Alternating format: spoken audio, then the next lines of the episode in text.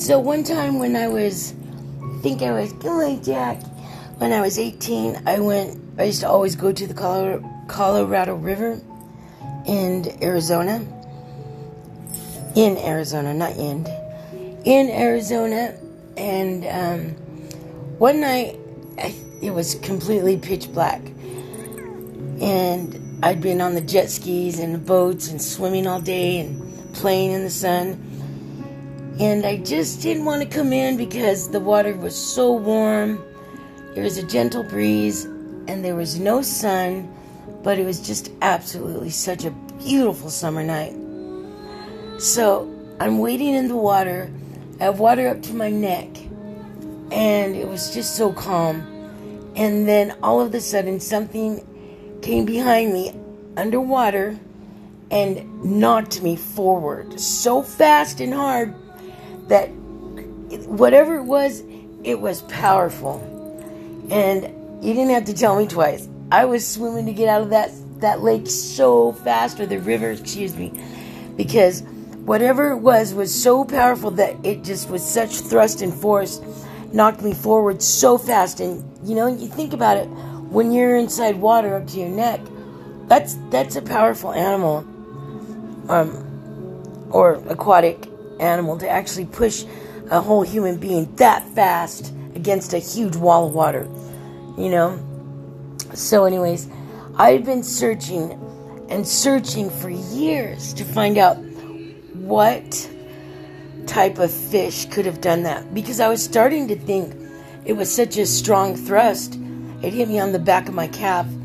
I was thinking, uh, could it have been a shark? Because it was right around that, that pivotal point that they were starting, the scientists were starting to, um, and oceanographers were starting to notice that there were starting to be some types of saltwater sharks uh, coming into freshwater for um, for more food. So I was really scared because I mean I'm a fish. Uh, I love water. I love all types of water, fresh, salt water, swimming pools, creeks, you know, streams, you name it. I'm there. I love water, right?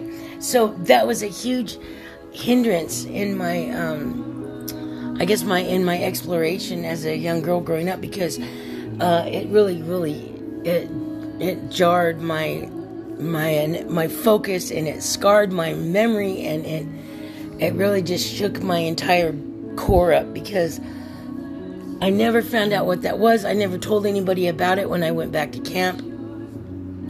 I'm sure it must have looked as white as as a ghost. but, you know, because I didn't think anyone would believe me for one, you know. They were like, "Yeah, right, Jen," you know. So I just didn't say anything. So um, I think I've done a podcast on this um, issue before, but I've got, I think I have the answer tonight. I am such a huge, avid fan of Mr. Jeremy Wade. He's just such a huge attri- attribute to the science community in terms of aquatic life.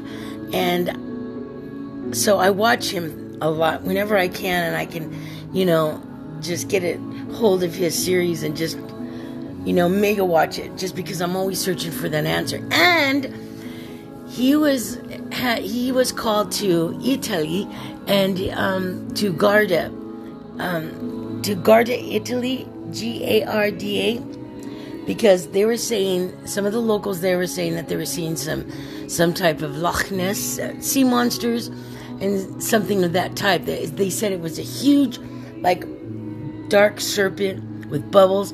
So um, Mr. Wade, the the aquatic scientist, had traveled all over. Well, first he went to Sweden and to the Baltic Sea, and he thought maybe it was a sturgeon, and then he ruled that out, and then he was um, then he went to Garda, Italy, and he he was stunned to find out that the local fishermen they normally fish for carp, carpe, but that they were said the local fishermen were saying that their uh, carp was being eaten eaten up by um, slurdo. Is it called slurdo? Surlo, surlo. Yeah, surlo. Yeah, surlo. And I guess surlo means torpedo, but in the American Anglo language, for the American fishermen, that would mean um, Wells catfish. And so uh, Mr. Wade had been given regional um, verification for clearance to be able to go and fish by one of their man-made dams because they said that those those types of catfish they get huge and they like the fresh oxygen next to the water.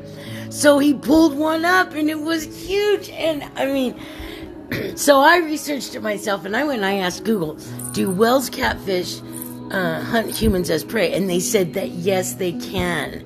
And so I think I just, because this Wells catfish that Mr. Wade, Jeremy Wade caught was just freaking fuck. Huge. I mean, nuts. And his mouth was wide enough to swallow a small dog. You know, so I think that and I'm so happy that um, I hope that I figured this out. I'm pretty sure, I'm pretty like 99% sure that I think that um, a Wells catfish had bumped my leg in Lake Havasu, trying to, you know, see if I was prey or not. Dude.